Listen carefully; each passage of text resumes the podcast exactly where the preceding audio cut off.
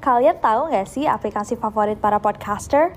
Aplikasi yang jadi kunci sukses para podcaster untuk ngerekam podcast-podcast keren mereka cuma dari smartphone, namanya Anchor. Anchor ini kalau aku bisa bilang adalah all-in-one app yang simple banget. Gak heran kalau para podcaster bilang bahwa aplikasi inilah kunci kesuksesan dari podcast-podcast mereka. Di Anchor, kalian gak cuma ngerekam suara, tapi juga bisa ngedit. Mulai dari rekaman, isi lagu, efek, dan lain-lain. Yang paling aku suka adalah karena Anchor ini super fungsional. Aku bisa langsung upload podcast aku ke Spotify atau platform lain langsung dari Anchor. Kalian bisa download Anchor di smartphone kalian langsung dari App Store, Play Store, atau dari web mereka www.anchor.fm. Trust me, Anchor is your best friend to create stunning podcasts. And you know what? It's totally free. Hey guys, it's Nessie. And welcome back to Nero.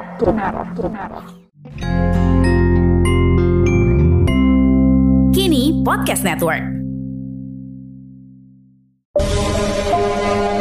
The Missouri Highway Patrol issued a statewide alert tonight about a mother and a daughter missing from Springfield tonight.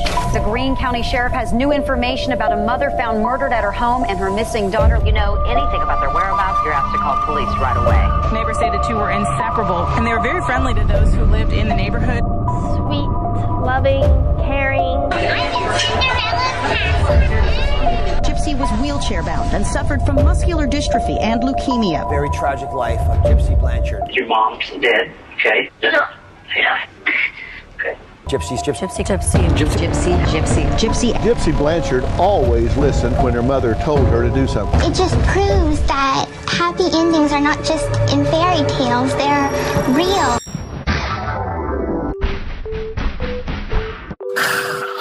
Hey guys, it's Nessie and welcome back to Neror. Minggu lalu di Neror kita membahas tentang kasusnya Somerton Man, salah satu kasus kematian yang belum terpecahkan selama 70 tahun sampai hari ini. Nah, minggu ini di Neror kita punya kasus yang terpecahkan, tapi kasusnya secara keseluruhan ini adalah satu kasus yang gila banget dan terjadi nggak terlalu jauh, baru pada 2015. Kasus ini disebut-sebut sebagai salah satu kasus kebohongan terbesar yang berujung pada sebuah tragedi yang sangat mengenaskan. Ini adalah pembunuhan seorang ibu yang direncanakan oleh putrinya sendiri yang dendam setelah disiksa bertahun-tahun sejak dia masih balita. So, hari ini kita akan membahas bersama-sama kasus mengenaskan Gypsy Rose dan Dee Dee Blanchard. So, without any further ado, stop senyum-senyum, cause shit's about to go down.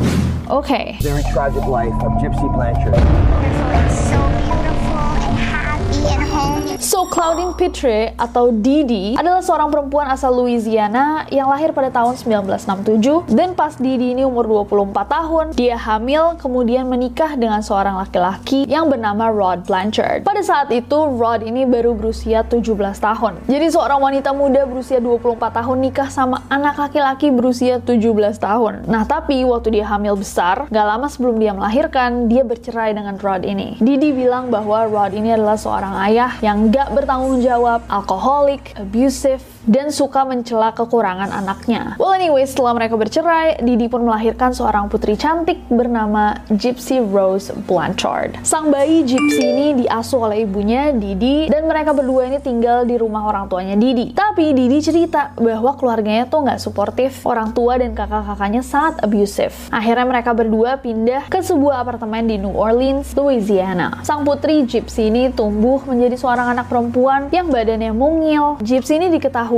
memiliki banyak banget penyakit, dan bukan penyakit-penyakit biasa, ini penyakit-penyakit yang bisa dibilang cukup akut, kayak leukemia, distrofi otot, epilepsi, asma berat, cacat kromosom, apnea tidur, gangguan pendengaran, dan penglihatan. Itu sebabnya sejak kecil kalau misalkan kalian lihat foto-fotonya Gypsy, dia selalu pakai kayak kacamata yang gede banget, duduk di kursi roda, bahkan dia kalau makan tuh pakai selang yang langsung dimasukin ke perutnya. Ditambah lagi, ibunya juga bilang bahwa Gypsy ini nggak kayak orang-orang normal. Dia memiliki memiliki IQ selayaknya anak berusia 7 tahun. Walaupun pada saat itu dia mulai beranjak remaja. Gypsy tumbuh juga sebagai anak yang badannya mungil, tingginya cuma 152 cm, wajahnya pucat, dan giginya ompong. Nah, kalau namanya visit ke rumah sakit itu udah kayak reguler aja buat dia. Bahkan dari tahun 2005 sampai 2014, Gypsy terhitung sudah pergi ke dokter sebanyak lebih dari 100 kali. Nah, karena kondisinya Gypsy yang serapuh itu dan sesakit itu, Didi menjadi stay at home mother yang benar-benar cuman ngurusin anak sakit ini 24 jam. Semua orang bilang kayak, wah, Didi such a strong mother. Didi adalah ibu yang sangat sabar, ibu yang mendedikasikan hidupnya untuk menjaga anaknya yang sakit. Kayak kurang keras aja hidup mereka itu. Di tahun 2005, badai Katrina yang sangat dahsyat terjadi di New Orleans dan mengakibatkan tempat tinggal Gypsy sama Didi itu hancur berkeping-keping. Didi mengaku bahwa selain dia kehilangan tempat tinggalnya, dia juga nggak bisa menyelamatkan dokumen-dokumen penting kayak akta kelahiran atau medical records-nya Gypsy Rose. Kalau kalian bertanya-tanya, loh, kalau misalkan Didi nggak bisa kerja, bener-bener ngurusin anaknya 24 jam, terus dia dapat uang dari mana untuk survive, untuk hidup? Well, selama ini, sejak ceritanya Gypsy Rose, seorang anak kecil dengan segudang penyakit dan kekurangan ini dipublikasi oleh ibunya dan media, banyak banget organisasi dan orang-orang baik yang mengulurkan bantuan kepada mereka. Jadi ya, selama ini mereka mendapatkan uang dari orang-orang yang merasa iba, yang prihatin pada kondisinya Gypsy Rose, dan mereka hidup dari bantuan orang-orang. Setelah kehilangan tempat tinggal mereka karena badai Katrina, dengan bantuan dari organisasi Habitat for Humanity, Didi sama Gypsy Rose ini dikasih rumah gratis yang bahkan di custom, didesain khusus buat Gypsy Rose. Bahkan di rumah itu dibikinin kayak jalur kursi roda buat Gypsy. I remember my mom had gave me this little glass house. And she said, this one day this will be real. And now it finally is. Selain rumah, dia juga dikasihin mobil gratis, biaya pengobatan gratis, dan di luar itu mereka nih sering banget dapat gratisan-gratisan lainnya kayak penerbangan, tiket konser, tiket game, baseball games, bahkan berkali-kali mereka jalan-jalan di Disney World for free, gratis. Didi juga bikin sebuah website untuk ngumpulin donasi-donasi untuk membayar pengobatannya Gypsy. In hindsight, basically hidupnya mereka nih ditanggung sama masyarakat, sama orang-orang baik, sama orang-orang yang iba, sama orang-orang yang mau membantu. Sampai satu hari yang merubah segalanya. Hari Minggu tanggal 14 Juni tahun 2015, inilah kronologinya. Very tragic life of Gypsy Blanchard.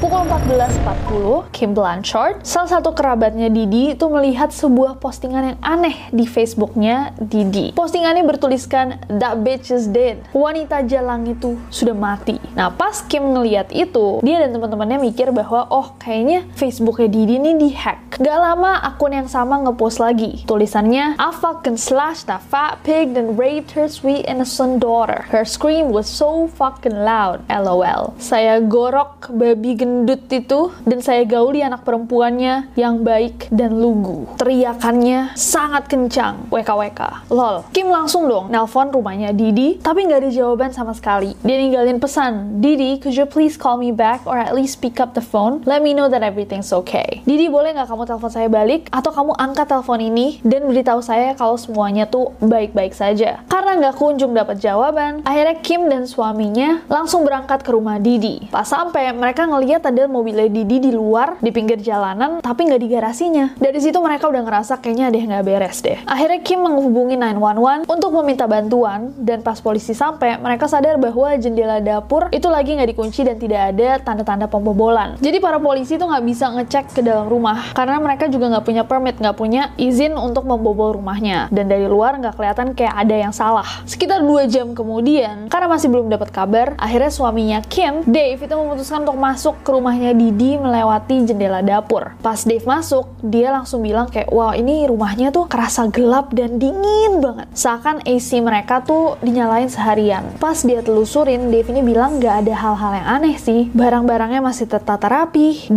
kursi rodanya Gypsy ada di ruang tamu, dan kursi roda elektriknya Gypsy ada di kamar mandi. Loh, berarti semua kursi roda yang Gypsy punya itu ada di rumah ini. Tapi di mana Gypsy dan Didi? Media-media dan TV Missouri langsung memberitakan tentang hilangnya Gypsy dan Didi. Mereka juga meminta warga yang memiliki informasi apapun untuk segera menghubungi polisi. Pukul 22.30, salah satu sahabat dan tetangganya Gypsy yang namanya Elia ngelihat para polisi dan tetangga-tetangga pada ngumpul di sekitar rumahnya Gypsy. Di situ dia baru tahu bahwa Gypsy sama sama ibunya tuh menghilang. Dan dia juga baru tahu tentang si FB ini kemana ya, Elia ya. Satu kota udah rame, dia baru tahu tangganya hilang. 15 menit kemudian, pukul 22.45, polisi akhirnya berhasil menemukan jasadnya Dee Dee yang ternyata ada di dalam kamar. Badannya berlumuran darah dan penuh luka tusuk. Akan tetapi, polisi tidak bisa menemukan Gypsy. Mana Gypsy? Dilakukanlah investigasi. Very tragic life of Gypsy Blanchard. Dari otopsinya, Dee Dee diketahui mendapatkan banyak sekali tusukan di punggungnya, beberapa sayatan di leher bagian belakang, dan sudah meninggal sejak beberapa hari sebelum jasadnya ditemukan. Oh, beberapa hari aku tahu kenapa dia nyalain AC sedingin-dinginnya biar nggak bau. Pinter juga. Pada poin ini semua orang kayak horrified, takut banget, dan banyak yang berpikiran aduh ini kayaknya Gypsy juga udah meninggal. It's just a matter of time. Hanya tinggal nunggu waktu aja sampai ditemukan jasadnya. Ibunya aja yang sehat dibunuh segitu parahnya, apalagi anak yang sakit, lemah, nggak bisa jalan, nggak bisa mikir kayak Gypsy. Detektif yang menangani kasus ini akhirnya melakukan wawancara bersama Alia, sahabatnya Gypsy yang juga tetangganya itu, untuk menemukan informasi-informasi yang mungkin bisa membantu polisi untuk menyelamatkan Gypsy. Alia lalu menunjukkan percakapannya dia dan Gypsy di Facebook Messenger. Ternyata Gypsy ini sempat nanya-nanya ke Alia tentang cowok, dating tips, minta saran soal cinta-cintaan gitu. Alia sempat kaget karena setahu dia kan Gypsy ini katanya otaknya kayak anak 7 tahun. Tapi dia mikir juga, oh mungkin dia mulai puber jadi ini normal aja gitu. Di percakapannya ini Gypsy itu bercerita tentang seorang laki-laki, katanya dia bertemu dengan soulmate-nya atau belahan jiwanya. Katanya dia romantis, suka nulis puisi, tapi mereka nih LDR gitu. Nggak sampai situ, bahkan dia udah ngomongin tentang kalau misalkan mereka nikah nanti pernikahannya kayak apa, kalau punya anak namanya siapa. Kita merencanakan untuk ketemu pada bulan Maret dan kita bakal nonton film Cinderella yang baru dan aku akan mendapatkan ciuman pertamaku. I'm so excited. Aku nggak sabar banget. Nah, karena akun yang dipakai sama Gypsy Rose ini namanya beda ya, Emma Rose, dilacaklah sama polisi IP address-nya. Dan mereka menemukan bahwa pemilik akunnya itu lagi berada di sebuah pemukiman di Big Bend, Waukesha County, Wisconsin. Yang lokasinya tuh lumayan jauh, sekitar 8-9 jam perjalanan dari rumahnya Gypsy. Nah, polisi langsung mikir, oh ini kayaknya mereka ada di rumah keluarganya pacarnya Gypsy yang bernama Nicholas Godejohn. Akhirnya polisi dan detektif yang menangani kasus ini minta tolong sama polisi Waukesha untuk ngecek ke rumahnya Nick, dan dikirimlah banyak sekali petugas dan anjing pelacak ke rumahnya Nicholas untuk menemukan Gypsy. Karena polisi dan orang-orang tuh beranggapan pas ditemuin Gypsy kayaknya kondisinya udah kayak Dee Dee, sudah tidak bernyawa. Dan bener aja ketika rumah itu dikepung, polisi menemukan ada Gypsy di dalamnya, tapi dalam kondisi yang sehat-sehat aja tanpa satu luka atau goresan sedikit pun. Diinterogasilah Gypsy dan di awal dia bilang kayak saya nggak tahu apa-apa tentang ibu saya, dan dia kaget banget pas dikasih tahu ibunya sudah meninggal. Your mom's dead, okay? Now, what I want to ask you is your mom's passed away, okay? And she's deceased, all right? Now, what I want to ask you, did you have involvement in this? Okay. No. Hang on, listen to me for just a second, okay? Tapi yang bikin polisi yang menemukan dia bingung adalah Gypsy bisa berjalan dengan normal tanpa bantuan kursi roda, dan dia bisa bernapas tanpa menggunakan tabung gas. Ya guys, aku mau sedikit sharing sih seputar aplikasi keren yang aku gunain buat bikin podcast ini. Aplikasi ini tuh bisa di-download di App Store atau di Play Store, and it's totally free. Gak cuma buat ngerekam aja, Anchor juga bisa buat ngedit langsung rekaman kalian. Kita bisa langsung nambahin back sound, effects, tambah lagu, bahkan Anchor juga bisa mendistribusikan podcast kita ke berbagai platform lainnya. Kayak aku nih, biasanya aku langsung upload podcast aku ke Spotify langsung dari Anchor.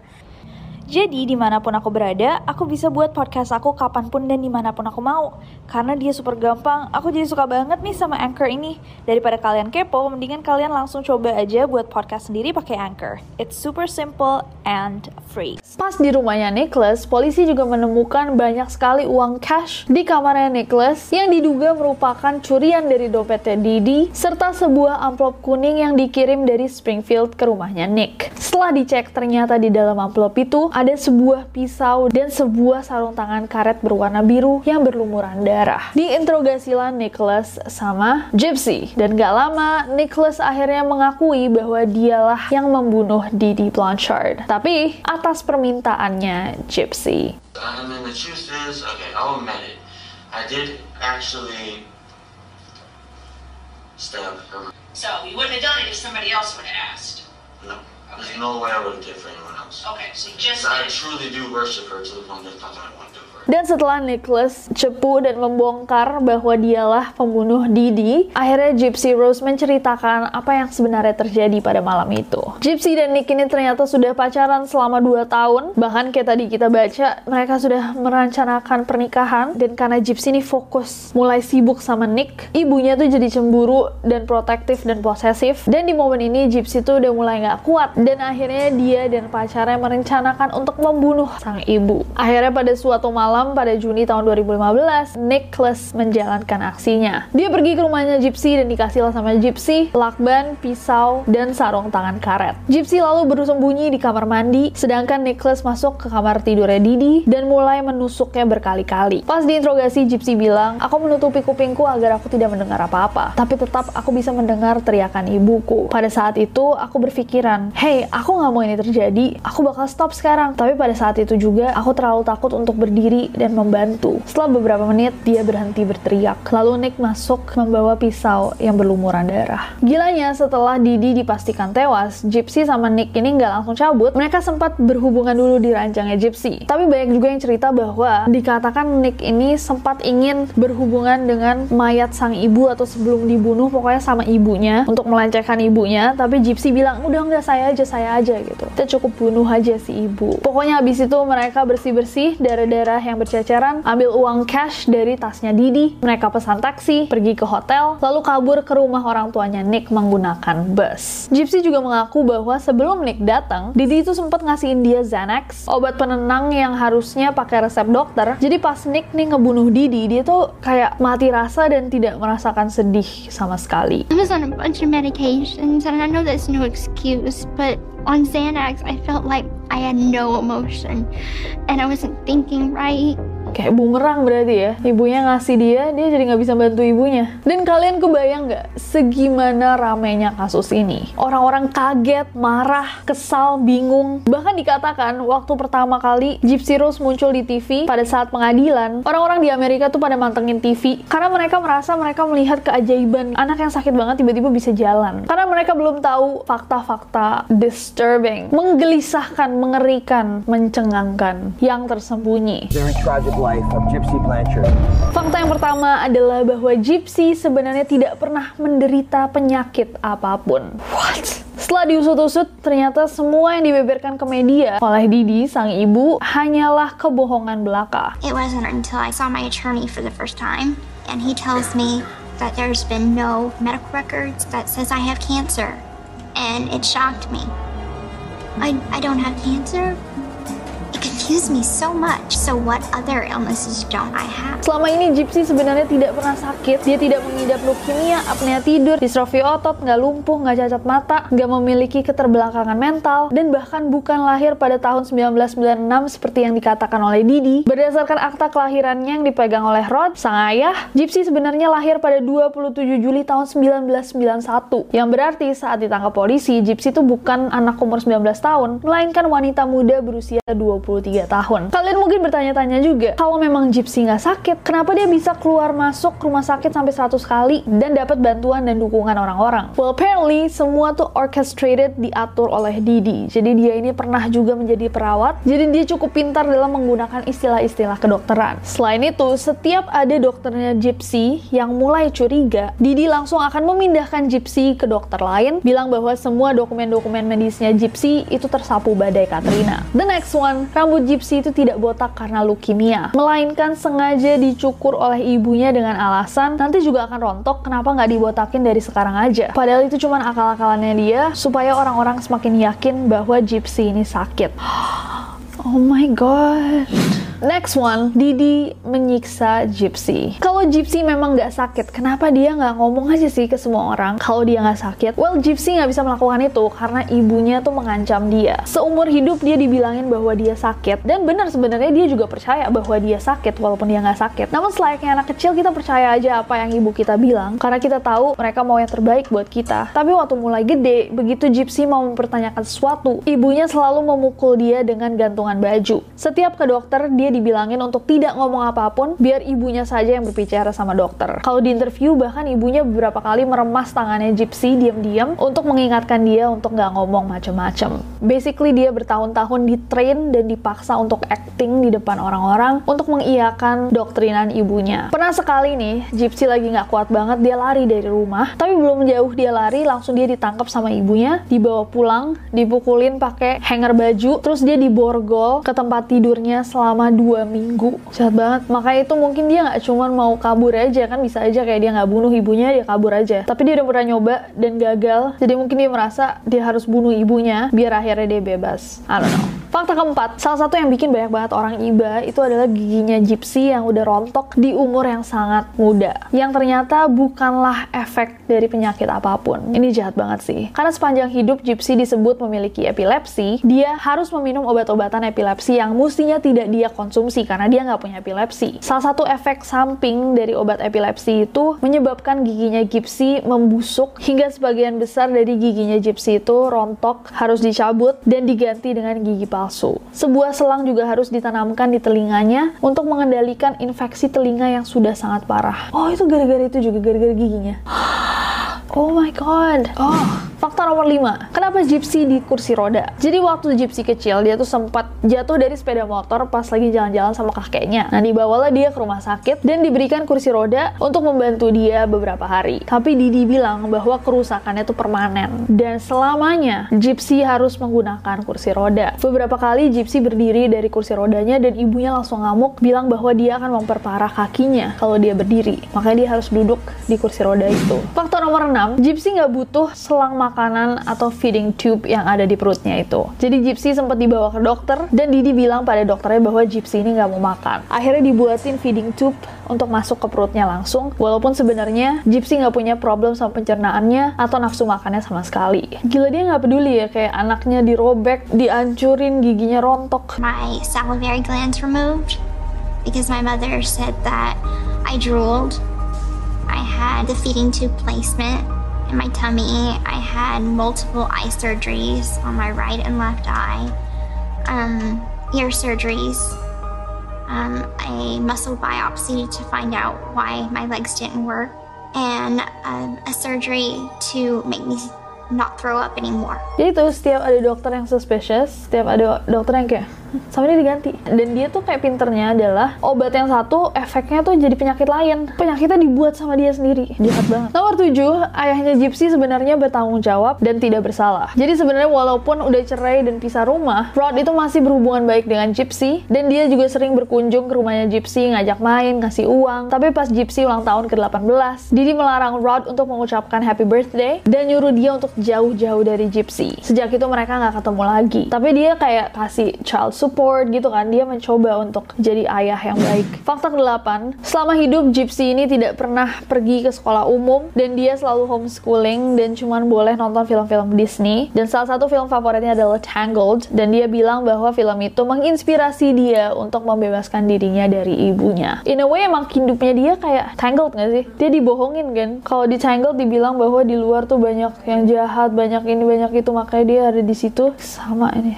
Mother Gothel, Didi Gothel. Dan fakta yang terakhir adalah ternyata bukan keluarganya Didi yang bermasalah, tapi Didinya sendiri. Tadi di awal aku sempat bilang bahwa Didi selalu cerita bahwa keluarganya itu abusive, jahat, gak suportif, dan lain-lain. Tapi nyatanya, menurut ayah ibunya, Didi ini emang bermasalah dari kecil. Dia bahkan pernah sengaja membuat ibunya kelaparan dan mencoba untuk meracuninya. Dan dia suka nyuri ternyata. Hobi, klepto. Leave your mama dirty and asking for food and not want to feed her. Yeah. That's evil. Very tragic life of Gypsy Blanchard. Well anyways, pada tahun 2016 akhirnya Gypsy mengaku bersalah atas pembunuhan tingkat 2 dan harus menjalani hukuman 10 tahun penjara di Shillicott Correctional Center di Missouri. Meskipun begitu, Gypsy mengaku bahwa dia jauh lebih bahagia di penjara daripada saat dia masih tinggal bersama ibunya. Kemudian pada tahun 2018, Nicholas dikenakan pasal pembunuhan tingkat 1 dan dijatuhi hukuman penjara seumur hidup tanpa pembebasan bersyarat. Oke. Dan sampai hari ini kebanyakan orang masih masih berpendapat bahwa yang dilakukan Gypsy adalah self-defense, pembelaan diri, dan mestinya dia tidak dihukum atas apa yang dia lakukan. Karena seumur hidupnya dia udah di penjara sebenarnya. Orang dia sampai bilang dia di penjara lebih ngerasa bebas daripada dia dulu pas sama ibunya. Aku mau dengar menurut kalian. Do you think it's justified? Menurut kalian apakah fair, adil cara dia mengakhiri hidup ibunya? Atau menurut kalian mestinya ada cara lain agar dia bisa bebas tapi ibunya juga dihukum aja, jangan mati gitu? Dan gimana menurut kalian pacarnya si Gypsy? Mereka kan ketemunya online kan? Dan dia ternyata aneh juga, jadi kayak dia cukup aneh. Bahkan mantan pacarnya si Nicholas itu sempat ngechat Gypsy bilang, lo jangan sama Nicholas, dia orangnya aneh banget, creepy banget. Tapi Gypsy merasa bahwa oh itu kayak mantan pacarnya jealous aja, padahal dia udah dibilangin jangan deket-deket sama Nicholas. Dan FYI aja nih tambahan ya, Nicholas ini percaya bahwa dirinya adalah vampir berusia 500 tahun. Dan terima kasih semuanya yang udah request kasusnya Gypsy Rose Blanchard. Honestly, I just feel bad. Aku benar-benar nggak kebayang hidup macam apa yang dia harus lewati dengan seorang ibu loh. Kayak dari kecil tuh kita nggak pernah mempertanyakan kayak ibu kita ngapain, kita cuma ngelihat kayak mereka mau yang terbaik buat anak-anaknya kan. Dan dia harus tahu kayak seiring waktu selama dia mulai gede, tega banget ternyata ibu yang dia punya tuh bukan ibu-ibu pada normalnya deh. Ih, serem banget, aku nggak tahu. Oke. So terima kasih semua yang udah request. Berada tentar follow aku di Instagram dan Twitter, gampang banget, Nessie Judge aja. Karena aku nggak sabar buat ketemu kalian lagi. Bye bye.